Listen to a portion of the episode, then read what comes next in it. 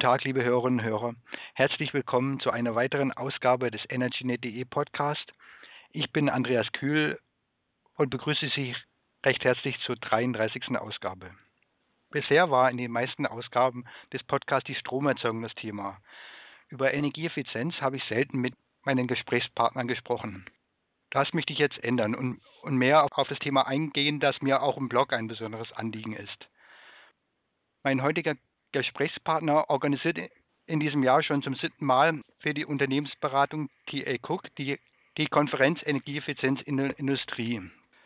Ein bisher wenig beachteter Bereich innerhalb der e-, Energiewende. Herzlich willkommen, Günter Schmidberger. Hallo. Hallo und schönen guten Tag, Herr Kühl. Herzlichen Dank, dass Sie mich zu diesem Podcast eingeladen haben. Hat sich das Interesse der, der Industrie an einer effizienten Energienutzung innerhalb der letzten Jahre verändert mit steigenden Öl-, Gas- und, und Strompreisen? Also nach äh, dem, was ich bei unseren äh, vorangegangenen sechs Tagungen in über 100 Vorträgen so erlebt habe, was diskutiert worden ist, äh, kann ich eigentlich nur sagen, es hat immer zwei äh, Gruppen von Unternehmen gegeben. Die einen haben sich schon seit vielen, vielen Jahren, äh, als auch noch in der Öffentlichkeit überhaupt nicht von Energieeffizienz die Rede war, mit dem Thema beschäftigt, weil es dort in eine übergeordnete langfristige Nachhaltigkeitspolitik gepasst hat. Und andere, die vielleicht auch nicht so die, zu den höchsten Energieverbrauchern gehören, für die war das überhaupt kein Thema die haben sich auch ähm, lange Zeit überhaupt nicht darum gekümmert. Und das, glaube ich, ähm, ist so das, was auch heute noch so geblieben ist. Mhm. Etwas geändert hat sich die Aufmerksamkeit dadurch, dass ja durch Rahmenbedingungen in der Politik ähm, Investitionen in Energieeffizienz in gewissem Maße belohnt werden. Okay. Und dadurch kommen jetzt auch ein paar Nachzügler ich glaube vor allen Dingen, dass der deutsche Mittelstand noch eine ganze Menge Nachholbedarf hat. Es wird ja viel, viel immer wieder, wieder über die Energiekosten gesprochen und, und geschrieben, aber wenig, wenig, wenig über den Verbrauch. Dabei trägt der Verbrauch ja doch genauso zu den Kosten bei wie der Preis. Woran liegt es? Es ist einfacher, ja, ja, ja, sich über den Preis aufzuregen, als jetzt konkret was, was am, am Verbrauch zu ändern? Äh, absolut. Äh, vor allen Dingen am Verbrauch kann man in der Regel nur dann was ändern, wenn man auch sein Verhalten verändert. Und Verhaltensänderungen sind immer etwas, was auf Widerstand stößt. Menschen ändern sich nicht gerne, es sei denn, dass es aus dem persönlichen inneren Antrieb kommt. Und wenn wir uns daran gewöhnt haben, etwas äh, mit etwas verschwenderisch umzugehen, weil es nicht wertgeschätzt wurde weil es billig war, ähm, dann ist es ganz schwierig, äh, die Aufmerksamkeit darauf zu richten, dort besser zu werden. Das heißt, wir müssen erstmal neues Bewusstsein dafür schaffen, dass plötzlich Energie etwas Wertvolles geworden ist, weil es plötzlich Geld kostet. Mhm. Und das ist aber auch nicht überall der Fall. In manchen Bereichen äh, gilt der Preis immer noch als niedrig.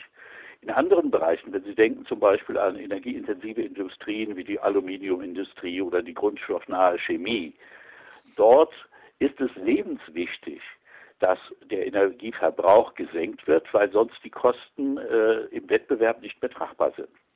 Hm. Was ja auch der Grund ist, weshalb es dort eine gewisse Entlastung gibt. Denn es macht ja überhaupt keinen Sinn, dass man eine relativ energieeffiziente Chemieanlage in Deutschland abschaltet, aber dafür vom selben Konzern in einem dritte Weltland aufbaut, wo man die Energie preiswerter bekommt. Dann würden wir Arbeitsplätze zerstören und wir müssten eigentlich in der Gegenrechnung auch die Frage stellen, was kosten uns diese Arbeitsplätze, die da vernichtet worden sind. Nicht nur die Arbeitsplätze einmal und das andere ist eine Frage ist eine Frage des Klimaschutzes. Wenn die in dem anderen Land mehr verbrauchen, wo die Energie billiger ist, wird wahrscheinlich die wahrscheinlich der Strom oder oder oder jedenfalls ist der Energie ist der Verbrauch dann auch höher als hier. Und und da ist es ist die Frage, wie der wie, wie der Strom, wenn es jetzt Strom ist, wie der Strom produziert wird. Absolut richtig. Das bedeutet aber auch, wir müssen immer genau hinschauen. Äh, auch äh, zum Beispiel den Energieverbrauch äh, maximal senken ist kein sinnvolles Ziel, weil ein maximales Senken führt oft zu unsinnigen Investitionen. Äh, es müssen aus meiner Sicht, und das ist eine ganz, ganz wichtige Erkenntnis, äh, die ich in diesen Tagungen äh, gewonnen habe, es müssen immer die verschiedenen Aspekte mit betrachtet werden. Es muss sich rechnen und es ist deswegen wichtig, dass man die Dinge zuerst macht, die sich am besten rechnen. Na klar. Wenn ich nämlich das Pferd von hinten aufzäume und viel Geld ausgebe für etwas, was wenig Wirksamkeit hat, dann kriege ich natürlich Ärger mit meiner Geschäftsleitung, die mir irgendwann keine Mittel mehr genehmigt. Gehe ich den umgekehrten Weg und lerne ich zunächst einmal genau hinzuschauen, wo verbrauchen wir eigentlich wie viel? Wie viel davon müssen wir verbrauchen, weil es nicht anders geht? Wie viel davon ist einfach aufzuheben und zu verändern durch Verhaltensänderungen, durch Organisationsänderungen, durch kleine technische Verbesserungen und so weiter? Wenn ich dann an diesen kleinen Stellen ansetze, dann kann ich Erfolge erzielen, die mir den Rückenwind auch bringen und stärken im Unternehmen. Und dann kann ich als Energieeffizienzmanager, nennen wir ihn mal so, äh, die Rückendeckung der Geschäftsleitung bekommen, dann kann ich besser die Kollegen äh, dafür gewinnen, dass sie mitziehen und dann ziehen wir gemeinsam an einem Strang. Hm. Aber damit können wir quasi Geld verdienen, mit denen wir uns die schwierigeren Projekte nachher erarbeiten können. Ja, aber, aber die Schwierigkeit ist ja, die Schwierigkeit ist ja erstmal zu wissen, wo der, der Energieverbrauch ist, wo der Energieverbrauch am höchsten ist und, und wo da, da die, die größten Senkungspotenziale sind. Also ist ja erstmal ein Aufwand, dahin, dahin zu kommen, das alles zu, zu ermitteln. Mit, mit ja, Monitoring-Systemen, Energiemanagement. Mhm. Das ist völlig richtig. Äh, wenn ich nicht weiß, wo ich wie viel verbrauche, dann äh, habe ich schlechte Karten, um dort etwas zu verändern. Aber es gibt durchaus unterschiedliche Methoden, mit denen man an so ein Thema herangehen kann. Ich will mal ganz kurz zwei Varianten schildern, von denen ich in unseren äh, äh Vortrags, äh, in, in, unseren äh, Tagungen gehört habe. Eine Variante hieß, Bevor wir das ganze Werk flächendeckend mit Energiemonitoring-Systemen überziehen, versuchen wir durch pures Nachdenken, Hinschauen, grobes Analysieren von dem, was schon da ist, ganz grob herauszufinden, wo sind die Energieverbrauchsschwerpunkte. Dann denken wir darüber nach in gemeinsamen Teams, wo wir darüber diskutieren, äh, wo bestehen die besten Ansatzpunkte, etwas zu tun. Und dann gehen wir mit mobilen Messgeräten dorthin und messen das etwas genauer. Dann haben wir schon mit ganz, ganz wenig Aufwand eine gewisse Marschrichtung vorgegeben. Und andere gehen hin und die sagen, wir haben sowieso schon jede Menge ähm, Messinstrumente im äh, Werk, die sind vielleicht in den Chemieanlagen eingebaut, weil sie auch andere Dinge messen. Die können zum Beispiel die Energieverbräuche äh, zusätzlich noch äh, messen und uns dann berichten. Oder wir äh, investieren gleich in ein flächendeckendes Energiemanagementsystem, lassen uns zertifizieren und so weiter. Und auf diesem Prozess äh, lernen wir besser zu verstehen, äh, wo wir ansetzen müssen. Mhm. Also es hängt von den Rahmenbedingungen und den Ausgangssituationen ab, welche Methode der bessere Zugang ist. Aber man muss auch dann was damit machen.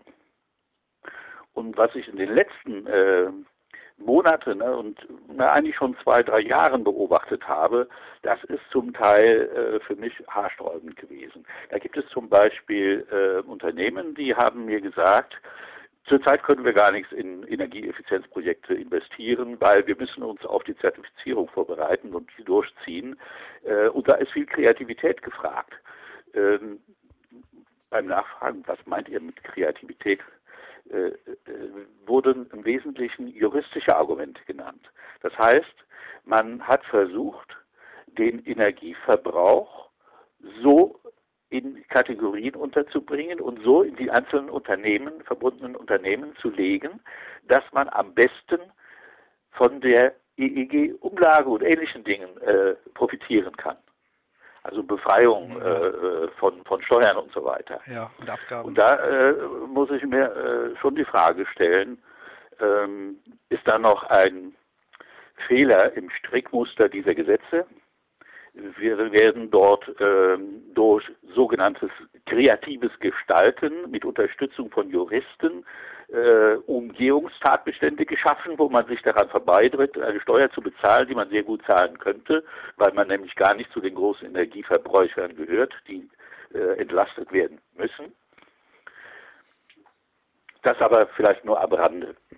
Also ich glaube, es ist richtig, wir brauchen Transparenz. Wenn wir Transparenz haben, dann können wir Prioritäten setzen. Wenn wir Prioritäten haben, dann können wir sinnvoll investieren. Hm. Was sind die größten Schwierigkeiten um, äh, in der Industrie, um Energieeffizienzmaßnahmen umzusetzen? Wo, wo liegen die Hindernisse? Also ich glaube, das sind wieder zwei äh, Aspekte. Ähm, es gibt Unternehmen, in denen gibt es keine bisher etablierte Nachhaltigkeitskultur. Das heißt, Themen wie Energieverbrauch, Wasserverbrauch oder Ressourcenverbrauch im Allgemeinen oder nachhaltige Produktion sind dort noch ein Fremdwort. In diesen Unternehmen hat es jeder Energieeffizienzmanager schwer. Mhm. Denn wenn er keine Rückendeckung aus seiner Geschäftsleitung, aus der Unternehmensstrategie hat, dann kann er mit den wenigen Mitteln, die ihm zur Verfügung stehen, selten die ganze Schwerstarbeit leisten, auch noch die Mitarbeiter fürs Mitspielen zu gewinnen. Und das ist eben der konkrete, äh, das, das, konkrete Problem. Es haben sich Schlendrian eingestellt. Äh, man schaltet morgens, wenn man äh, die Werkhalle betritt, alle Maschinen an. Dabei werden Energiespitzen erreicht, die den Energiepreis hochtreiben. Völlig unsinnig. Äh, aber äh, man wird nicht dafür belohnt, äh, dass man da genau hinschaut und die Dinge richtig tut und sich verändert. Äh, da sind äh, ganze äh, Verwaltungsgebäude noch abends um 10 Uhr hell beleuchtet in allen Etagen, nur weil die Putzfrauen das Haus noch nicht verlassen haben, obwohl sie nicht auf allen Etagen gleichzeitig mhm. putzen. Mhm. Lauter Kleinigkeiten, die man ändern könnte. Aber wenn es eine vernünftige Nachhaltigkeitspolitik gibt und wenn diese Nachhaltigkeitspolitik nicht nur von den Marketingabteilungen vorangetrieben wird und zu tollen Internetseiten führt, sondern ernst gemeint wird, dann sind Energiemanagementsysteme schon längst äh, Stand der Technik und eingeführt. Dann hat man die äh, wichtigsten Energieeffizienzverbesserungen äh, durchgesetzt, die man mit einfachen Maßnahmen, nämlich organisatorischen Veränderungen, Verhaltensänderungen und so durchführen kann, leichte technische Verbesserungen durchgeführt werden kann. Aber dann kommt es ja äh, zu riesigen anderen Gebieten, wo man weiter besser werden kann. Ich kann eine heute noch gut laufende Chemieanlage vielleicht mit einem anderen Verfahren neu bauen, äh, das in der Zukunft nur halb so viel Energie verbraucht. Das rechnet sich spätestens dann, wenn der Wettbewerb es tut und äh, wir mit den Preisen nicht mehr klarkommen, die dort erzielt werden können. Das heißt, Innovation ist dann gefragt und äh, diese äh, äh Potenziale ähm, durch Innovation höhere Energieeffizienz zu erreichen, die erschließt man nicht durch ein Energiemanagementsystem allein. Hm. Aber da glaube ich, da schließt sich dann am Schluss der Kreis. Äh, es geht um sehr, sehr viel mehr als bloß äh, unsinnigen Verbrauch an den heutigen Anlagen zu äh, eliminieren. Es geht auch darum, dass wir in einem ähm, Wohlstandsland mit hohen äh, Personalkosten immer äh, mit unserem Know-how vorne sein müssen und immer innovativ sein müssen. Und wenn wir dann es schaffen, äh, äh bei den äh, Investitionen in Anlagenneubau gleichzeitig auch die Ressourceneffizienz insgesamt hochzuhalten, dann haben wir natürlich Vorteile und mit diesen Vorteilen können wir uns unsere hohen, Energie, äh, unsere, unsere hohen Energiepreise und die hohen äh, Personalkosten sehr wohl leisten. Genau. Also das sind alles interne Faktoren, die Sie jetzt, jetzt aufgezählt haben. Sind die wichtiger als die, als die externen Faktoren? Oder gibt es da überhaupt externe Hindernisse, Schwierigkeiten? Also ganz allgemein würde ich mal sagen, ähm, ich glaube, äh, ein Unternehmen kann auch im Wesentlichen nur auf seine internen äh, Faktoren äh, schauen und äh, halt die Rahmenbedingungen mit äh, dabei beachten, die von außen gesetzt worden sind, also die politischen Rahmenbedingungen. Mhm. Ähm, ich bin kein Freund äh, von großen Fördermaßnahmen und ähnlichen Dingen, weil jedes Steuern der Politik in die Entwicklung oft auch negative Nebeneffekte nach sich zieht. Hm. Denken wir an diese ganze Förderung der ähm, Photovoltaik äh, als ein großes Beispiel. Wenn man die übertreibt und die ähm, Pioniere äh, zu sehr äh, anschiebt, dann führt das dazu, dass sehr lange Zeit mit sehr hohen Subventionen sehr ineffiziente Anlagen entstehen, während gleichzeitig in Ländern wie den Vereinigten Staaten oder China, wo man diese Rückendeckung nicht hat, äh, Innovationen den nächsten Schritt machen und dann so, die Industrien sogar so stark werden, dass sie die Deutschen übernehmen können und äh, dann in viel kürzerer Zeit viel effizientere Photovoltaikanlagen in ihren Ländern unterbringen.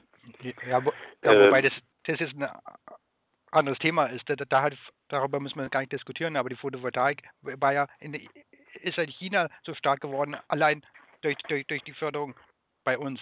Das hat ja sehr wesentliche Grund gespielt. Aber Sie haben ja vorhin was anderes angesprochen, die Umlage.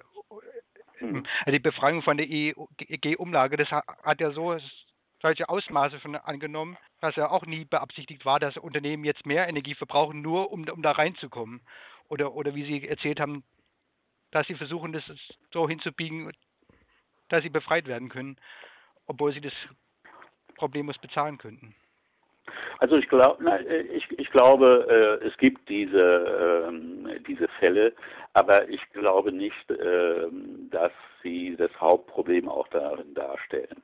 Äh, es ist sehr sehr wichtig, dass in der Bevölkerung nicht der Eindruck erweckt wird, dass es unsinnig wäre, ähm, Unternehmen, die im internationalen Wettbewerb äh, stehen, ähm, nicht zu befreien. Also es ist notwendig, äh, energieintensive Industrien äh, von einer Last zu befreien, die sie sonst in Deutschland äh, schlicht kaputt machen würde.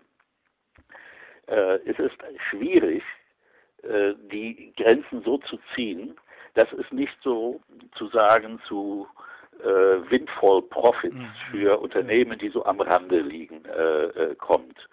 Und ich finde, man müsste mehr dafür tun, äh, denjenigen auf die Finger zu hauen, die äh, diesen Missbrauch äh, treiben. Und das wird zum Teil ja vorangetrieben äh, durch eine Art der Auslegung von Gesetzen, die so nur noch auf den Buchstaben des Gesetzes und wenig auf den Geist des Gesetzes schielt. Mhm. Und ich finde, da haben wir eine unheilige Koalition von juristischen Beratern äh, und äh, den Zwängen, die äh, sich natürlich für alle Unternehmen äh, im starken Wettbewerb ergeben, immer nur für den kurzfristigen Vorteil zu sorgen. Ich glaube, dass ein Unternehmen, das sich ähm, Befreiungen erschleicht, langfristig Nachteile davon hat. Denn dadurch entsteht auch eine interne Intransparenz und es entsteht ein Glaubwürdigkeitsproblem. Ich kann als Unternehmensführung nicht ernsthaft äh, die, äh, mich an äh, Steuern vorbeidrücken, äh, die zu bezahlen ich eigentlich verpflichtet bin, äh, wo jeder Mitarbeiter genau weiß, dass nur durch Trick 17 äh, diese Befreiung zustande kommt und gleichzeitig von den Mitarbeitern verlangen, dass sie sich äh, stimmig verhalten.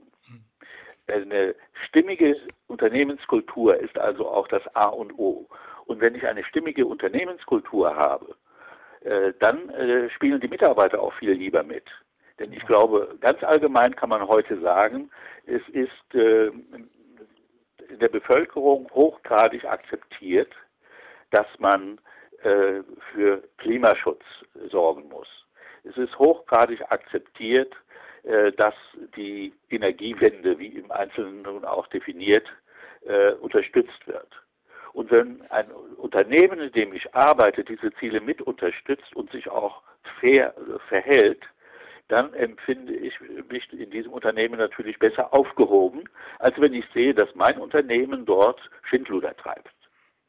Und das ist etwas, was ich diesen äh, Unternehmen doch sehr gerne mal äh, als Botschaft rüberbringen möchte.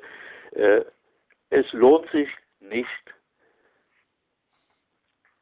zu kämpfen für Steuervermeidung, die nicht erforderlich ist und einem nicht zusteht. Das finde ich sehr interessante Aussage, über das, was man sonst, darüber spricht man sonst gar nicht, was das für, für Folgen hat für das, für das Unternehmen, wenn man sich solche, solche Abgaben und Steuerbefreiungen erst leicht oder erkämpft. Finde ich, ganz interessant. Ähm, ähm, was ist zu erwarten von der neuen Bundesregierung hinsichtlich äh, Energieeffizienz oder, oder gibt es da, da überhaupt Erwartungen, Erwartungen, was die Politik tun sollte? Also ich gehe davon aus, dass äh, die Energieeffizienz in den nächsten Jahren eine höhere Aufmerksamkeit genießen wird, weil inzwischen deutlich wird, äh, ohne äh, eine Verbesserung der Energieeffizienz wird es schwer sein, die Energiewende wirklich hinzukriegen.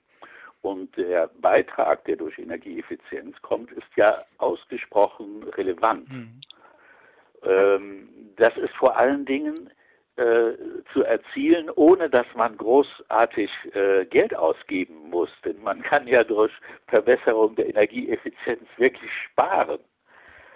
Äh, dass äh, ein Stück Überzeugungsarbeit da noch notwendig ist, ähm, dass ein Stück ähm, Rahmenbedingungen notwendig sind, äh, dass man also von Unternehmen verlangt, äh, dass sie sich mit dem Thema beschäftigen, indem man ihnen sagt, also wenn du tatsächlich eine Steuersparnis haben willst, dann musst du mindestens eine Zertifizierung äh, nachweisen können nach, weiß ich, DIN ISO 50001 oder ähnliches. Ähm, das ist wahrscheinlich schon ganz sinnvoll. Es darf aber nicht davon ablenken, dass es äh, danach nicht endet. Also ich habe zum Beispiel ein Unternehmen erlebt, da wurde äh, das Energieeffizienzthema äh, sehr äh, stark vom Vorstand eine Weile gepusht. Äh, dann wurden äh, Teams von einem Berg zum anderen geschickt und die haben dann mit den Betriebsleitern eruiert, wo man was verbessern kann. Dann wurden die wichtigsten Projekte durchgezogen und äh, danach hatte der Vorstand andere Prioritäten gesetzt, weil er der Meinung war, nun haben wir ja 80 Prozent abgegrast und äh, das war's. Mir ist ja nicht zu erreichen, es lohnt sich auch nicht, dann weiter zu investieren. Das ist natürlich nicht nur die halbe Wahrheit. Wenn äh, viele der Maßnahmen zum Beispiel mit Verhaltensänderungen zu tun haben, haben dann muss man natürlich dabei bleiben, äh, äh, dass diese auch nachhaltig werden, mhm. dass man nicht wieder in den alten Stiefel zurückfällt. Und ich habe ja erwähnt, das, was sich an den heutigen Anlagen ändern kann, ist die eine Sache. Aber in der Zukunft ist es doch besser, neue Anlagen zu bauen, bei denen die Effiz Energieeffizienz von vornherein als Teil der Operational Excellence äh, mit konzipiert ist. Denn ein Großteil der künftigen Effizienz den erziele ich durch ein angemessenes Anlagendesign.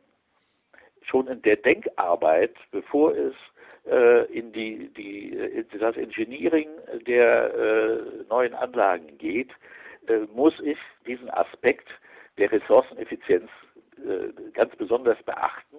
Denn wenn ich dort nicht dran denke, kommt am Schluss auch äh, keine Ressourceneffizienz raus. Mhm, genau. Ähm, ähm, ähm, was ich denke, was auch wichtig ist, ich hatte den Eindruck von der alten Bundesregierung, dass Energieeffizienz eher stiefmütterlich behandelt wurde, wurde bis gar, bis gar negativ beim äh, gerade was man sehen konnte, gerade bei der Umsetzung der Energieeffizienzrichtlinie von der EU.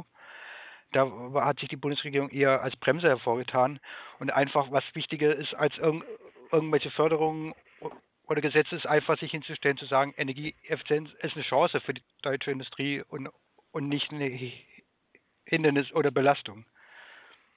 Was man oft, das war oft der Eindruck, den man bekommen hat. Ich denke, äh, es wird in der politischen Diskussion oft von allen Seiten zu schnell und zu stark gewertet und bewertet. Dabei äh, steckt genau in diesem Werturteil äh, das Problem.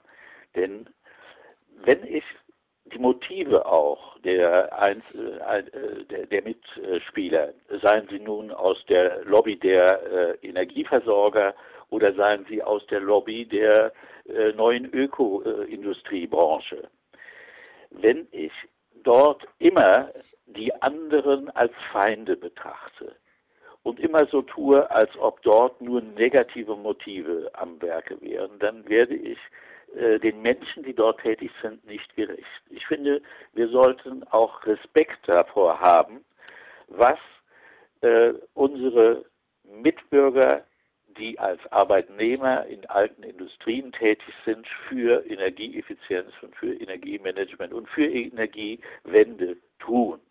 Sie tun das vielleicht unter Rahmenbedingungen, die ganz andere sind, aber es verdient Respekt, was sie tun. Mhm. Und ich glaube, dass auch den Politikern nicht immer äh, gerecht getan wird, wenn man ihnen nur äh, Lobbyisten äh, äh Motive äh, unterstellt, äh, wenn sie Angst davor haben, dass bestimmte Probleme, etwa die, der Belastung durch Maßnahmen in, in Industrien mit hohem Energieverbrauch, ähm, übersehen werden. Wenn Sie den Fokus da reinlegen, dann ist es im Moment äh, die Sichtweise, die Sie haben, die Sie in Ihren Gesprächen erleben. Ich denke, es ist ganz, ganz wichtig, dass wir jeder an seiner Stelle einen Beitrag leisten und dass wir immer wieder darüber nachdenken, wie hängen denn die Dinge zusammen miteinander. Und äh, diese Zusammenhänge, die sind durchaus nicht von allen Seiten immer voll Transparenz mhm. zu sehen. Das ist ja nicht trivial. Es lohnt sich also deswegen eben nicht, dass man an der einen Stelle über das Ziel hinausschießt und an einer anderen Stelle ein Problem schafft. Mhm, genau. Ganz, interessant. Ähm, was mich noch zum Schluss interessieren würde, Aussage hat einmal letzte Woche von der Internationalen Energieagentur IEA hat, hat, einen Report zum Thema Energieeffizienz herausgebracht. Da, hieß es, Energieeffizienz ist mittlerweile die wichtigste, wichtigste Energiequelle, der wichtigste Energieträger geworden. Wichtiger, größer als, als die einzelnen, einzelnen anderen Energieträger. Also das war, eine, war ja nicht das erste Mal, dass die IEA sowas sagte, aber, aber bisher ist es ist es wenig beachtet worden. Wird es vielleicht jetzt mehr beachtet? Ist es vielleicht ein Weckruf, dass das Thema Energie wichtiger wird? Ja. Ich will es hoffen. Ähm, ich kann mich daran erinnern, als ich die Bücher von Barack Obama las, äh, die er noch vor seiner Präsidentschaft rausgegeben hat, dass er in diesen Büchern schon genau äh, diese Aussage gemacht hat dass man Energieeffizienz, ich sag mal es in dicken Anführungsstrichen, als beste Energiequelle nimmt. Im Grunde geht es ja nur darum, den, äh, die Verschwendung von Energie zu reduzieren. Und äh, wenn die, die Verschwendung der von Energie größer ist als jede einzelne andere Primärenergiequelle, dann ist das schon phänomenal. Und natürlich ist es völlig unsinnig, dass man Energie verschwendet, wenn es einfach ist, äh, diese Verschwendung zu vermeiden. Dummerweise ist es eben nicht immer einfach, die zu vermeiden, weil sie mit unser aller Verhalten zusammenhängt. Und jeder muss sich selber da auch an seine Nase fassen und einen Beitrag dazu leisten, damit es besser wird. Ich glaube ja, das wird also mehr gesehen. Ich spüre es daran, dass unsere äh, Teilnehmerzahlen steigen, obwohl immer mehr Wettbewerber auch äh, Energieeffizienztagungen am Markt platzieren. Das bedeutet doch, äh, es gibt ein hohes Maß an Aufmerksamkeit und äh, ich schätze mal, wir werden in diesem Jahr wieder über 100 Leute sein, äh, wenn ich alle zusammenzähle. Und das ist schon recht beachtlich. Ja. Ähm, da bin ich also sehr positiv gestimmt. Ich glaube auch, dass die neue äh, Regierung da Vorteile haben wird, weil sie durch eine Koalition äh, CDU-SPD voraussichtlich äh, eine, ein breites Meinungsbild abdecken wird. Ich glaube, dass die wichtigsten ähm, Motive, die den Grünen zugeschrieben werden, inzwischen auch ihre Befürworter in diesen beiden Parteien haben. Und ich glaube, äh, dass auch alleine, weil es sich rechnet, weil es sich sehr gut rechnet, ähm, der Aspekt Energieeffizienz jetzt stärker in den Vordergrund kommen mhm, wird. Genau. Gut, was das im Einzelnen ähm, für Probleme wiederum auf der übergeordneten äh, Energieversorgungslandschaft äh, hervorruft, das ist ein anderes Thema. Aber damit äh, beschäftigen wir uns nicht auf unseren Tagungen. Ja. Okay, vielen Dank für das interessante Gespräch. War wirklich, wirklich sehr interessant. Und, und dann viel Erfolg bei der Konferenz. Herzlichen Dank, Herr Kühl.